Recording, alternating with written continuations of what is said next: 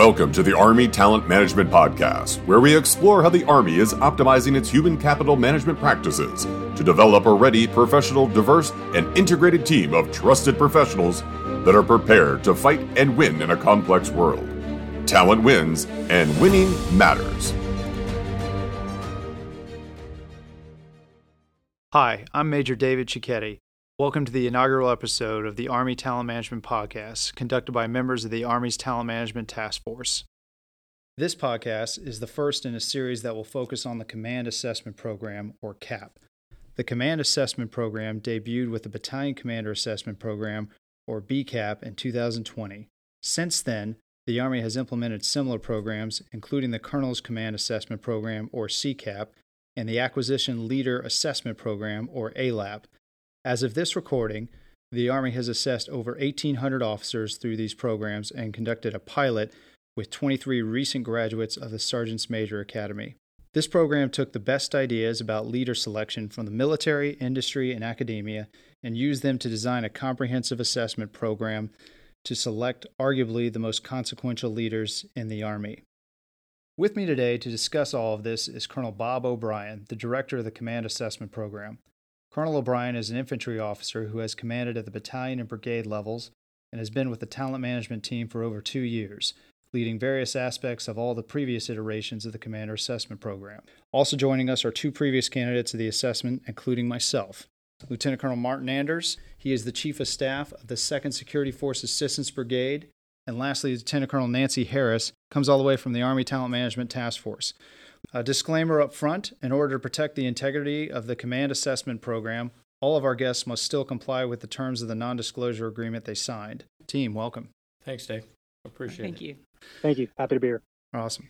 Uh, so, sir, Colonel O'Brien, we'll start with you. What events do CAP candidates participate in in the program, and how are candidates actually scored? Hey, thanks, Dave. Appreciate the opportunity to have this dialogue. Um, let me start out by just kind of giving everybody the the motto uh, or the standard by which we're measuring ourselves in uh, uh, the commander assessment program. Uh, we gauge everything that we're doing uh, on, on, the scale of it's got to be world class, not gold plated, but world class, fair, consistent, uh, and safe. And safe particularly applies to us in this COVID environment. But world class, we're aiming towards the CAP programs uh, being uh, executed at a very high standard and uh, treating the candidates who are coming through to compete for command uh, uh, with the dignity and respect which they've certainly deserved as uh, soldiers in the United States Army and uh, certainly also as uh, potential future leaders in the Army.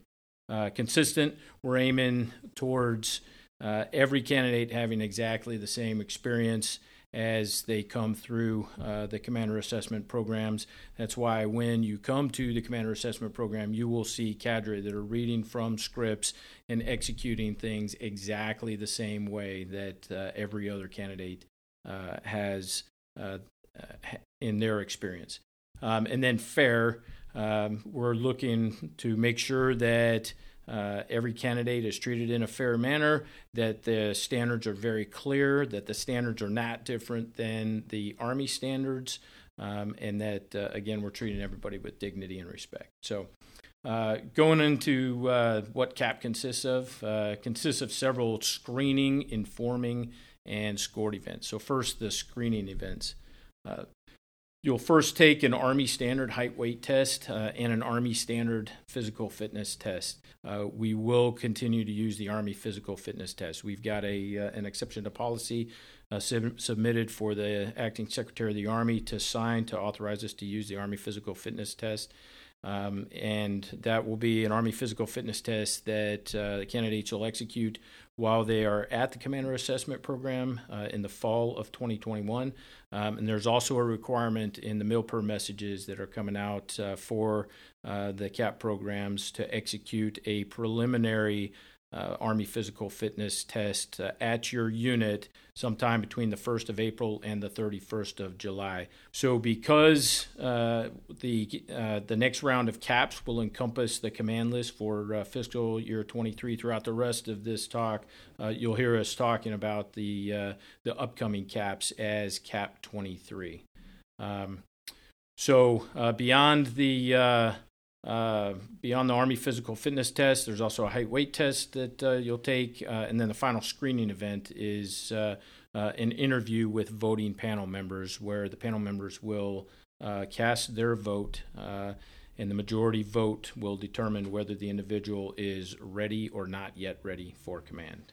So those are the screening events. The informing events are peer and subordinate assessments, a cognitive and non cognitive assessment, which we call the CNCA, Charlie November Charlie Alpha, uh, some psychometric assessments, and a written and a verbal communication uh, assessment. Those are two separate events. Uh, the APFT is also an informing event, uh, and the, there, there's an interview with an operational psychologist and of course the interview with the uh, voting panel, which we call the Army Comprehensive Talent Interview, uh, is also an informing event uh, before the panel casts their vote on readiness or not yet readiness for command. Finally, the, the scoring events are uh, uh, first the order of merit, where each candidate came out of the centralized selection list uh, board, the legacy system that used to select commanders and key billets on the CSL uh, system.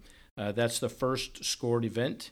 Um, uh, it is the most heavily weighted uh, and represents the candidate's past performance, their command presence, uh, and the vote of the chain of command uh, over the career of each candidate.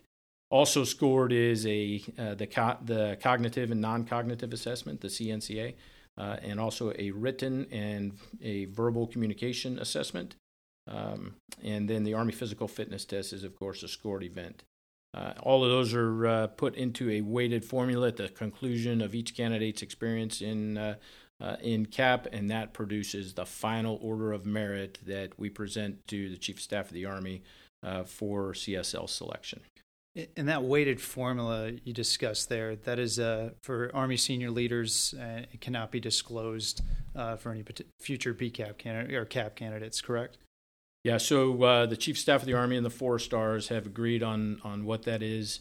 Um, they've agreed on the elements of that, uh, the five uh, elements that I just discussed, um, and that they've agreed that the CSL board score, the measure of past performance, uh, ought to be the most heavily weighted, uh, and the the remainder of them uh, make up the the rest of the the weighting of the formula. So, but we're not disclosing those uh, at this time, um, and uh, just know that your your past performance um, provides the the most heavily weighted. But there is opportunity to move up and down the order of merit list based on how you perform over the four days.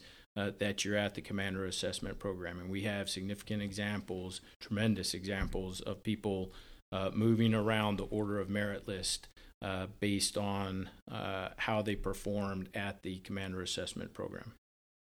And that leads us into a, a next question I had. Um, I know when a lot of us were preparing, there was rumors out there about um, does this make a difference? Your performance at CAP uh, does. Uh, one point somebody talked about was now with merit-based promotions, that's already the OML out there, and CAP performance doesn't make a difference.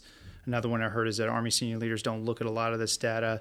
Uh, and there's probably a few more out there that I'm, I'm forgetting. But can you discuss why it is important to prepare for CAP?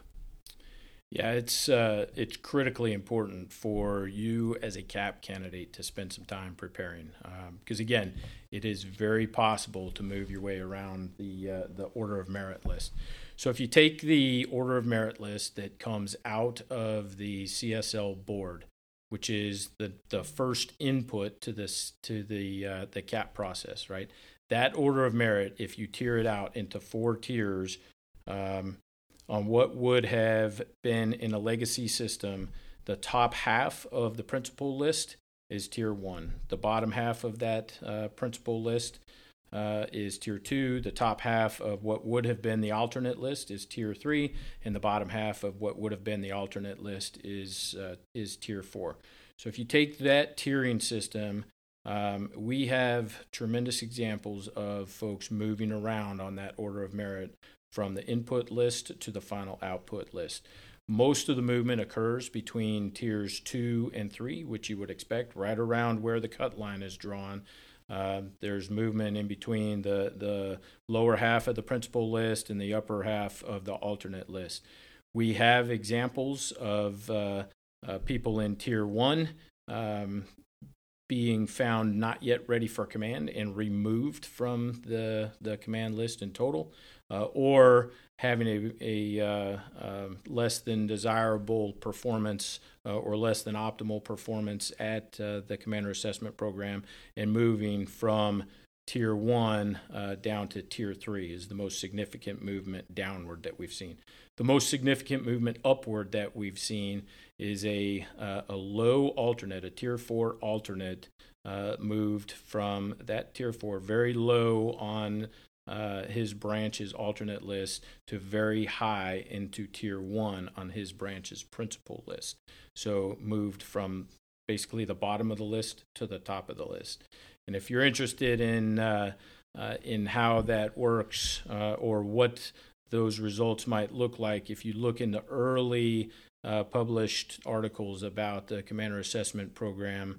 Uh, the chief of staff of the army had uh, some stuff that uh, that he wrote about moving from bottom to top um, and earning your way into command. Uh, that describes it pretty well. So, talking about the uh, cognitive and non-cognitive assessments, uh, can you discuss why the Army is interested in these types of tests and, and what can you do specifically to prepare for these? Sure. Um, so, the cognitive and non cognitive assessment, the CNCA, uh, is really about a candidate's ability to handle the complexities of command or uh, CSL billet, uh, key leader billet uh, positions, and provides uh, some data about potential, right? So, are you going to be able to handle the complexities, and do you have uh, some strategic potential uh, that uh, that the Army ought to invest in? So these have been validated uh, by the Army Research Institute for command and potential uh, since 1993.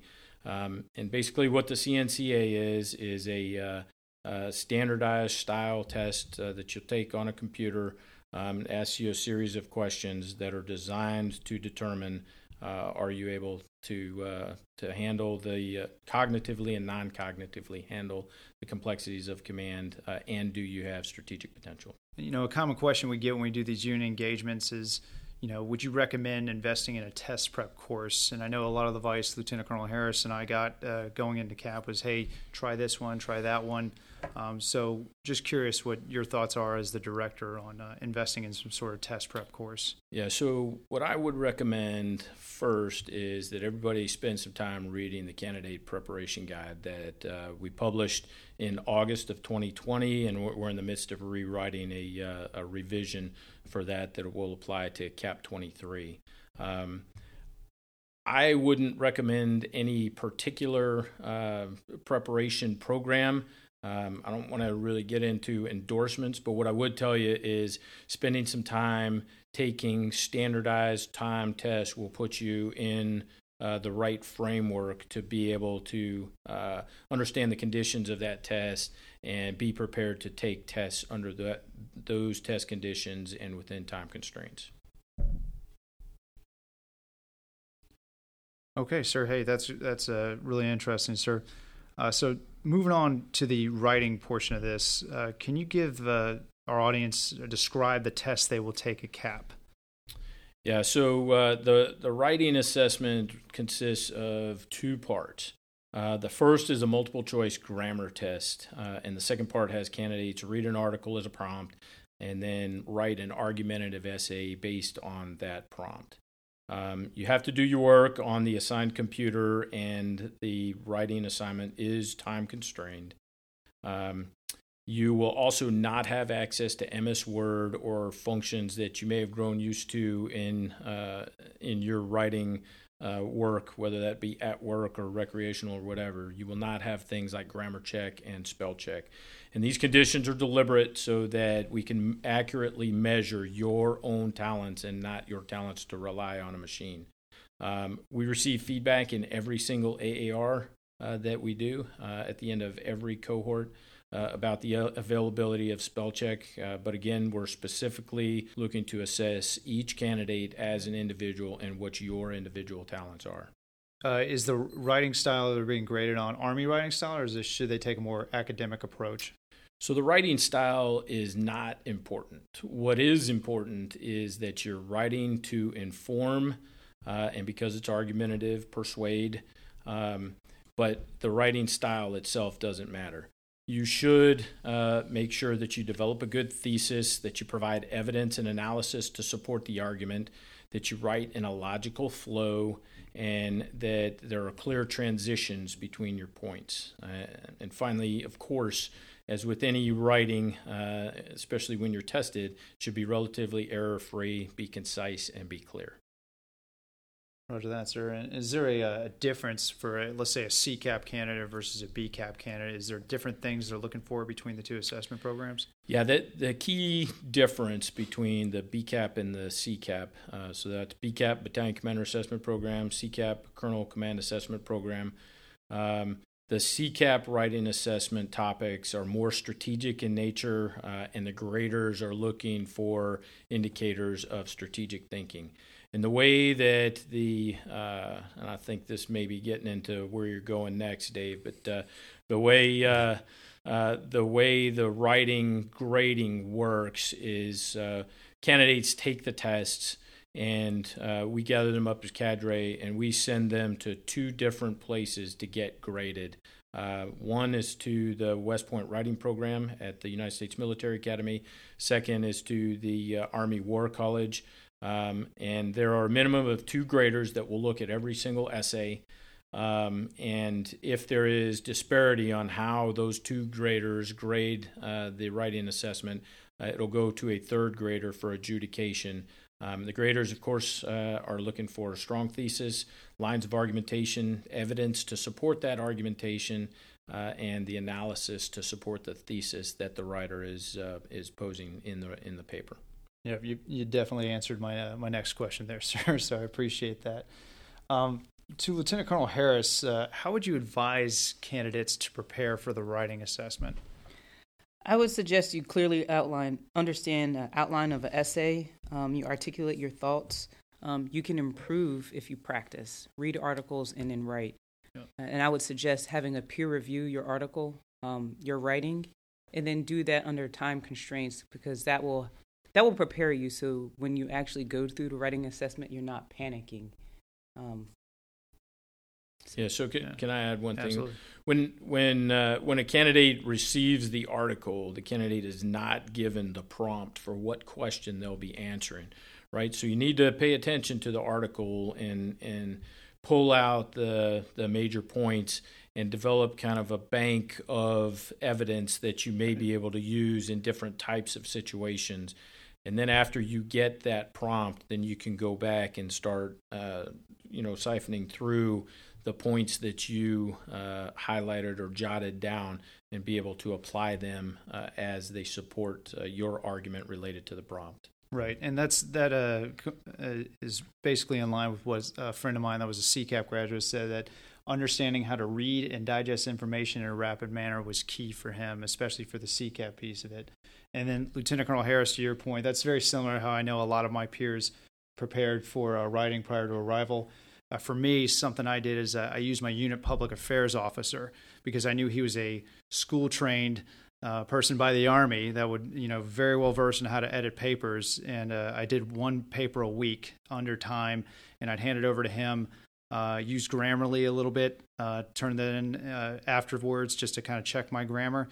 But under time, I would write the paper, hand it over to him, and he would, without spell check, obviously, and then he would go grade it for me and give me techniques. And that was made me very comfortable walking into uh, the assess writing assessment. Uh, Lieutenant Colonel Anders, did you have anything to add on that?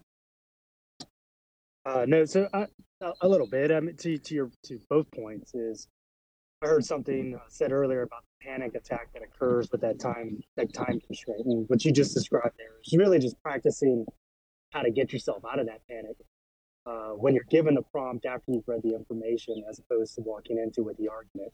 I think that's super helpful to, to get a lot of repetition so that you're able to really get yourself past that first 10 minute hump uh, when it's time to write and you're you're settled and you're ready to go. Yeah, that's a that's an excellent point. Uh, so now that we've discussed the why behind written communications and how to prepare for that aspect of the assessment, I wanted to get into the board prep and oral communication. Uh, Colonel O'Brien, uh, can you describe the makeup of the board and what these individuals are looking for? Yeah, thanks, Dave. The uh, uh the the panel uh, is uh, composed of five voting members. Um, in the case of BCAP, it consists of a major general, at least one brigadier general, um, and usually uh, either one other brigadier general and, or a, uh, a former uh, commander who has been uh, selected or is serving in a general officer billet. And then the remaining two voting panel members are uh, former uh, CSL level colonels who have led, either commanded or led in a key staff billet at that level. Um, so there, that's the panel for the Army Comprehensive Talent Interview, abbreviated the ACTI. Uh, there's also several non-voting members that are in the room uh, during the uh, the ACTI. First is the voice and the one person that you will have uh, personal contact with, and you'll know what that person looks like, um, and that is the panel moderator. That is a uh, a, a colonel um, who has been selected uh, for his or her ability to um, to keep the panel flowing, uh, to keep the information flowing from the uh, the voting panel members, um, and to keep the panel on time um, as much as possible, so that uh, each candidate gets a fair and consistent uh, look uh, during the ACTI.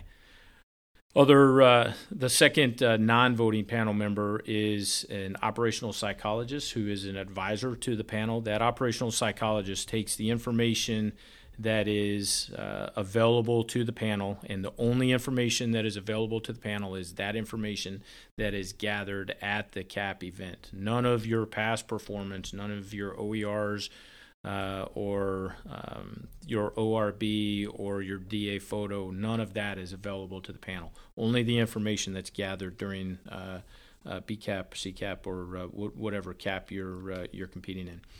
Um, and then the, the the final non-voting panel member is a nominative sergeant major, uh, who's also an advisor to the panel. is not is not authorized to uh, be able to recommend ready or not yet ready for command to the panel, but can contextualize from a soldier's perspective what data is available uh, for the uh, for the voting panel members.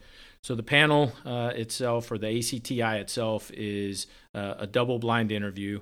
Uh, you'll come into one side of a room. There's a black curtain erected between uh, each candidate and the voting panel so that neither the panel nor the candidate uh, can see each other. Um, and what the panel is looking for is uh, clear ver- verbal communication when answering your questions. In addition to casting a vote of readiness or not yet readiness for command, uh, they are also scoring a verbal assessment of each candidate as they're sitting in the uh, in the ACTI interview. Um, so, one piece of advice is that as you're preparing for the ACTI, um, I would recommend that you practice communicating uh, with people in a manner that you cannot see them and they cannot see you. Okay, that starts to train uh, your interview mannerisms so that you're not reliant on nonverbal communications and you're honing your verbal skills uh, to be able to uh, communicate in a clear and concise manner. That's uh, that leads uh, good into the uh, the next question there, sir. And I, I, heard Major General McGee say that the idea for this type of board came from the Boston Pops uh, Symphony because they could better understand the capabilities of an individual through a blind test. So, can you describe how this process reduces bias? Yeah, so there there are several things that we have done uh, in building the CAP programs uh, to reduce bias.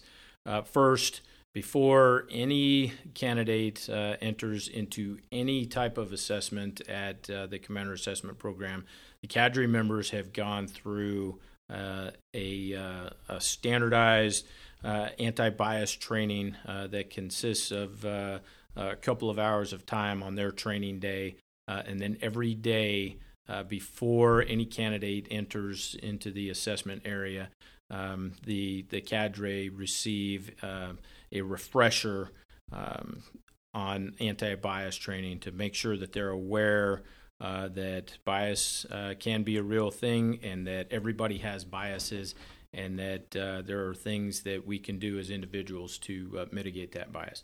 So the second thing is everything the uh, the panel sees has been anonymized. Um, there the only reference to you as an individual is by uh, your roster number, um, and nobody knows uh, anything about uh, your background uh, or anything that uh, uh, would be very obvious in a visual presentation of yourself. Um, the panel can only see your scored events um, as tiers when they get their when they get their view of, of, of each candidate. So, for instance, if you score very high on the Army physical fitness test, say 270 or above, uh, the panel sees that you scored in tier one uh, of the Army physical fitness test. Fitness test. They do not see that you scored 300 or 290 or 299 on there, and they're not wondering, hey, why why couldn't that individual do one more push up to get a 300? Okay, so they see it as a, as a series of tiers uh, for all of the scored data. Um, as I said, there is a curtain between you, so uh, the panel cannot identify you, and you cannot identify the uh, the panel members. So that goes. Uh, that's an anti-bias measure that goes both ways. The panel can't see you and be immediately biased by uh, what your uniform looks like, your badges and tabs, your gender, your ethnicity, um, and it's uh, um, it's proven fairly effective uh, at doing this. we've we've had the uh, nominative sergeants major doing a poll uh, on each of the uh, the ACTIs that we've done so far, and if an individual uh, happens to be uh, of a minority ethnicity, um, the nominative sergeant major has only been able to ascertain uh, whether the individual is or is not uh, a minority ethnicity uh, 50% of the time. So rather than a visual presentation you know, if you're an African American or Latino or whatever, of somebody being able 100% of the time to be able to uh, determine that you're uh, a, a, minority. Um, only 50% of the time is uh, is where we are right now with uh, the erection of that uh, curtain.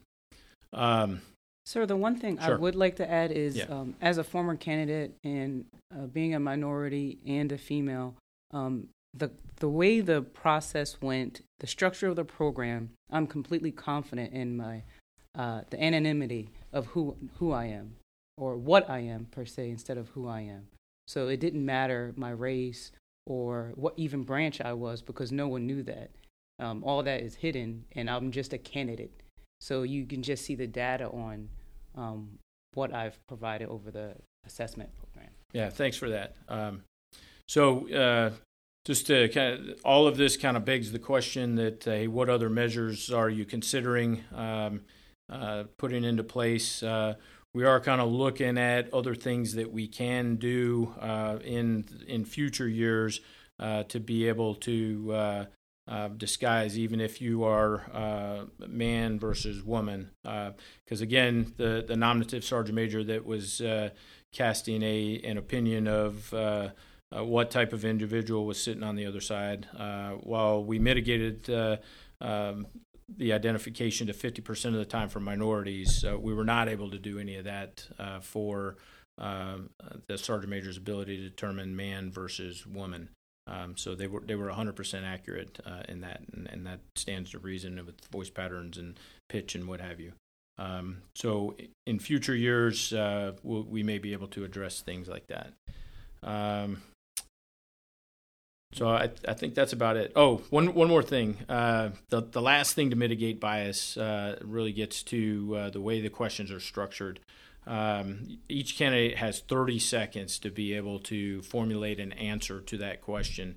Um, and the panels, uh, the panel moderator will ask the question, tell the candidate you've got 30 seconds to formulate a response, and then ask the question again, and then you can start answering the question. And that's a, uh, a measure, uh, as we were studying things, that uh, we put into place to be able to mitigate uh, biases between uh, extroverts and introverts. I, I, would add one thing that I think helped was adding in there what you learned from each of those situations. So if you can describe uh, to the board what you learn uh, from each in, uh, each situation that you're you're talking about. Uh, you'll be you'll be, in a better position uh, to articulate. Sir, is is there any practice questions given to candidates? Yeah. Uh, again, I would refer you to the candidate preparation guide. that document is very helpful and really gives you the answers to to the tests if you if you study that, uh, internalize it, spend a lot of time with it, uh, you will be well situated um, to understand what is going to happen uh, at the commander assessment program. And to our guests, how would you advise candidates to prepare for the board? From the beginning, the board's really looking to learn about you, you as a leader, you as a person. So I spend a great deal of time with just self reflection really kind of thinking through my career as it's been so far, any of those times that I've had frictions with subordinates or seniors or peers for that matter, and what I learned from those and how I've changed or adjusted my leadership style, uh, as opposed to preparing for the board by reading doctrine, uh, understanding how to use, you know, uh, mechanized formations well, uh, really focus more on leadership, uh, my leadership style, how I am perceived as a leader, and how I am perceived as a as a peer. Uh, really, if you know uh, more about yourself when you go into the board, that short 30 seconds that uh, Colonel O'Brien just described uh, to prepare your feedback your answer to your question is is not as short. Uh, you actually have thought through it before you come in prepared, and you're able to formulate your answer. Uh, for me, I had one of my former command sergeant majors, and then chief of operations group, they did practice interviews with me. Um, they helped me uh, identify my verbal tics, um, things that I can do to improve my verbal communication skills. Um, to work on my recall, I made multiple phone calls to peers, um, DA civilians, former NCOs um, that I've worked with over the fa- last few years um, so I can recall stories and situations that we went through together and how we dealt with them. Um, and so what I did was I went through the behavioral based questions and then I was answering them in the STAR format.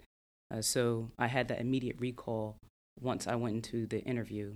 And I used the full 30 seconds every single question.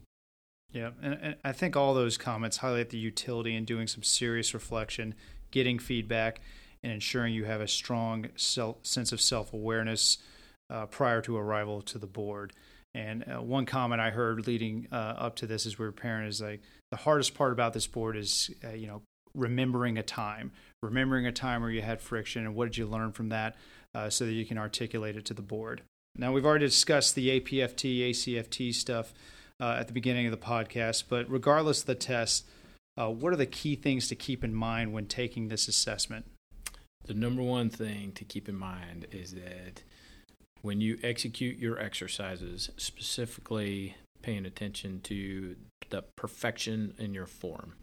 Um, it's very important on your, your push ups because that's the one that uh, has been the most disputed, and, and we've received the most uh, um, requests to uh, have a recount for.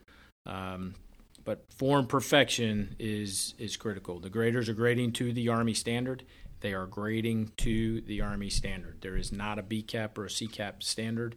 Um, they will be fair. They're very well calibrated. We calibrate them uh, during rehearsals. We calibrate them before any candidate uh, gets to uh, to a CAP event, and we calibrate them uh, at the end and then at the beginning of every single day uh, to make sure that they are uh, world class, fair, and consistent. And that's the thing I remember just as I left the PT test. Remember, it's it is world class, it is consistent, uh, it is fair. You're being videotaped as you're doing the push ups uh, as well.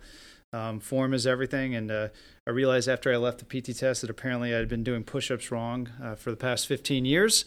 Uh, but that's okay. Uh, it's the Army standard, and everybody gets the same standard. So, Lieutenant Colonel Harris, did you have any TTPs you wanted to share with the audience? Uh, we had one of our um, SAR majors give us a PT test, and he really focused and made sure that we were going to the Army standard. And then that's when I did realize that previous in my career, I think the grading was probably a little lax or not consistent amongst the different units. So, as an individual, you need to understand what your strengths are on a PT test and understand your weaknesses and focus on your weaknesses in the form and how you do those exercises. Uh, one thing I learned early up in my train up was that this that I had to remain healthy so that I could attend BCAP, but I also wanted to train hard so that I could get a high score. Uh, so I learned how to be a student of physical recovery, mobility, uh, so that I could take care of myself because I'm realizing more and more that I can't recover like I did when I was a lieutenant. However, I was thinking it was, it'd be pretty easy for somebody to just say you're injured and here's my old PT test card with the 290 or 300.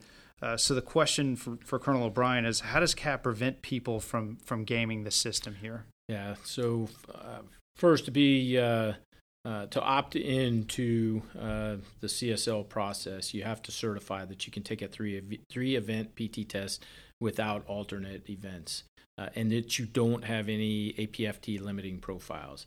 This year, the MILPER message is going to require that you submit a three event APFT record taken between the 1st of April and the 31st of July 2021.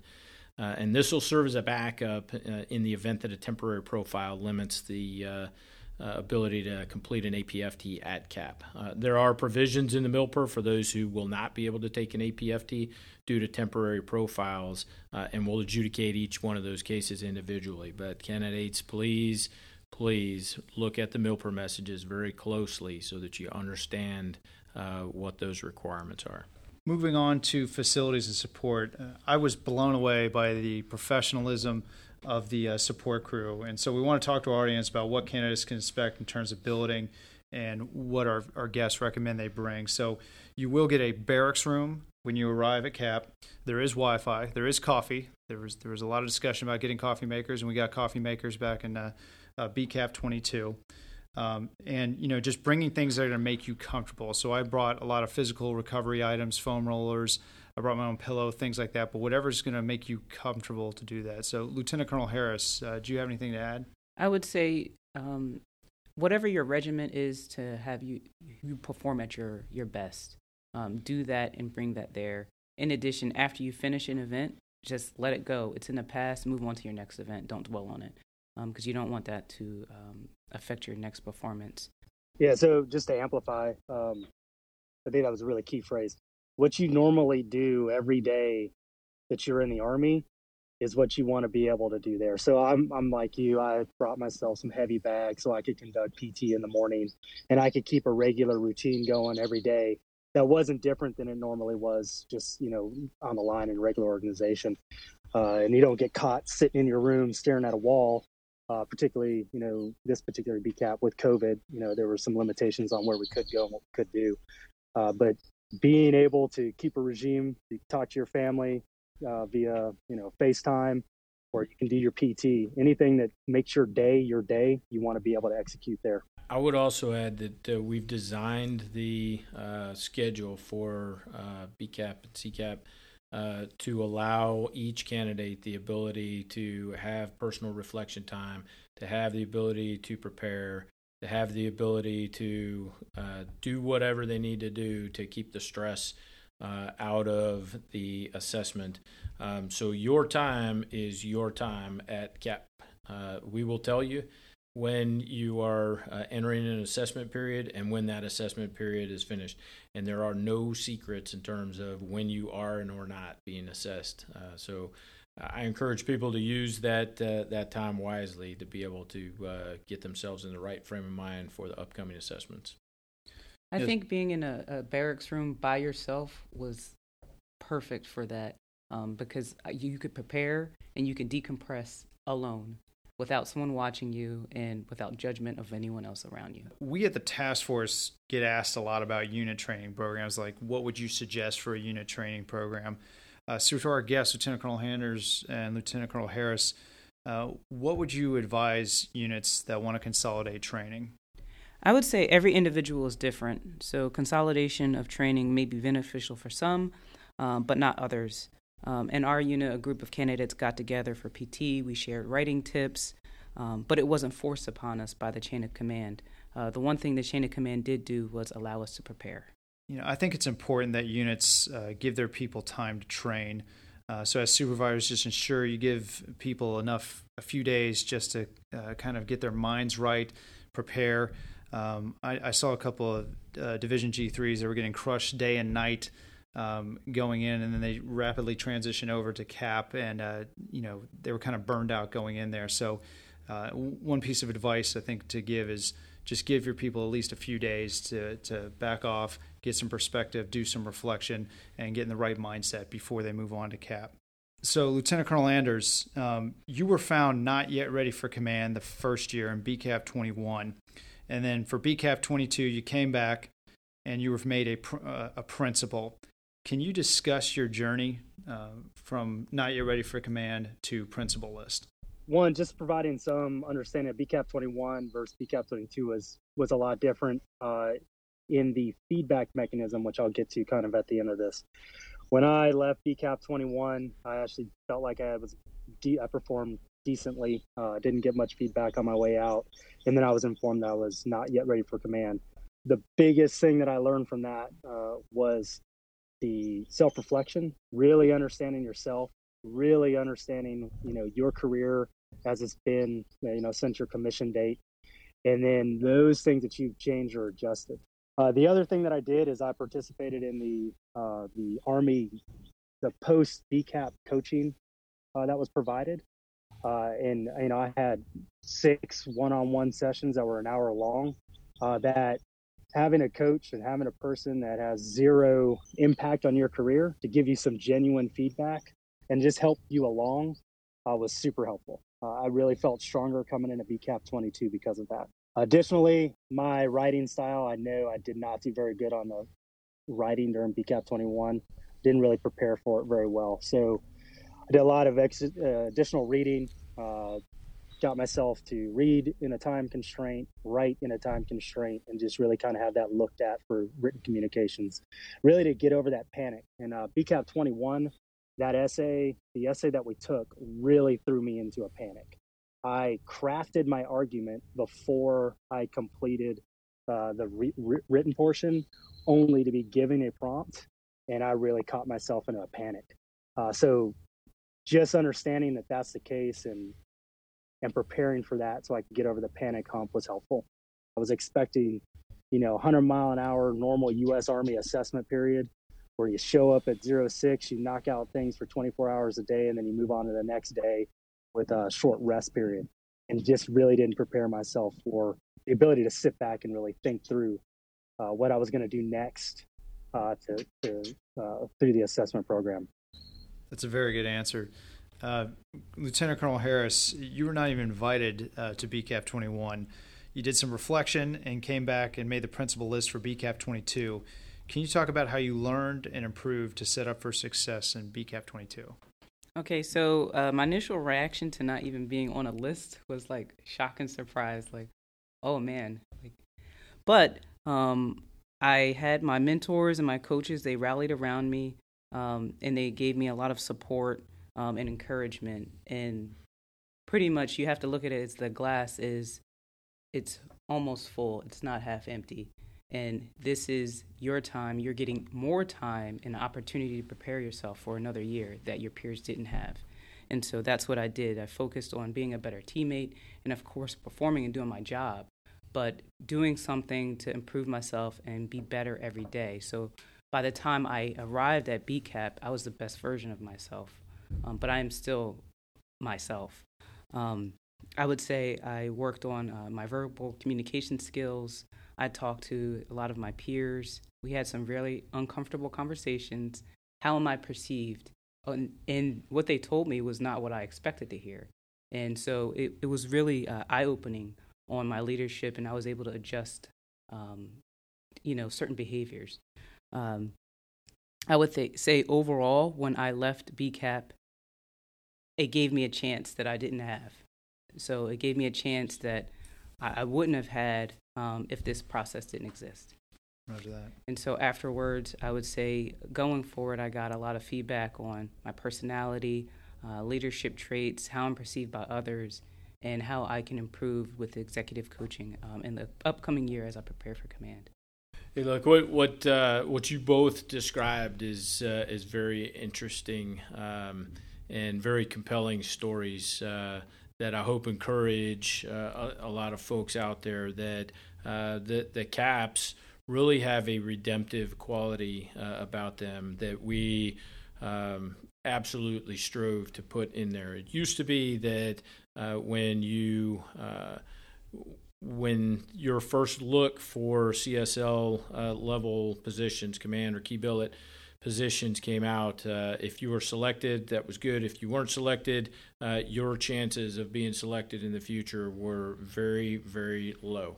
Um, and uh, what you've both described is a redemptive quality uh, in there.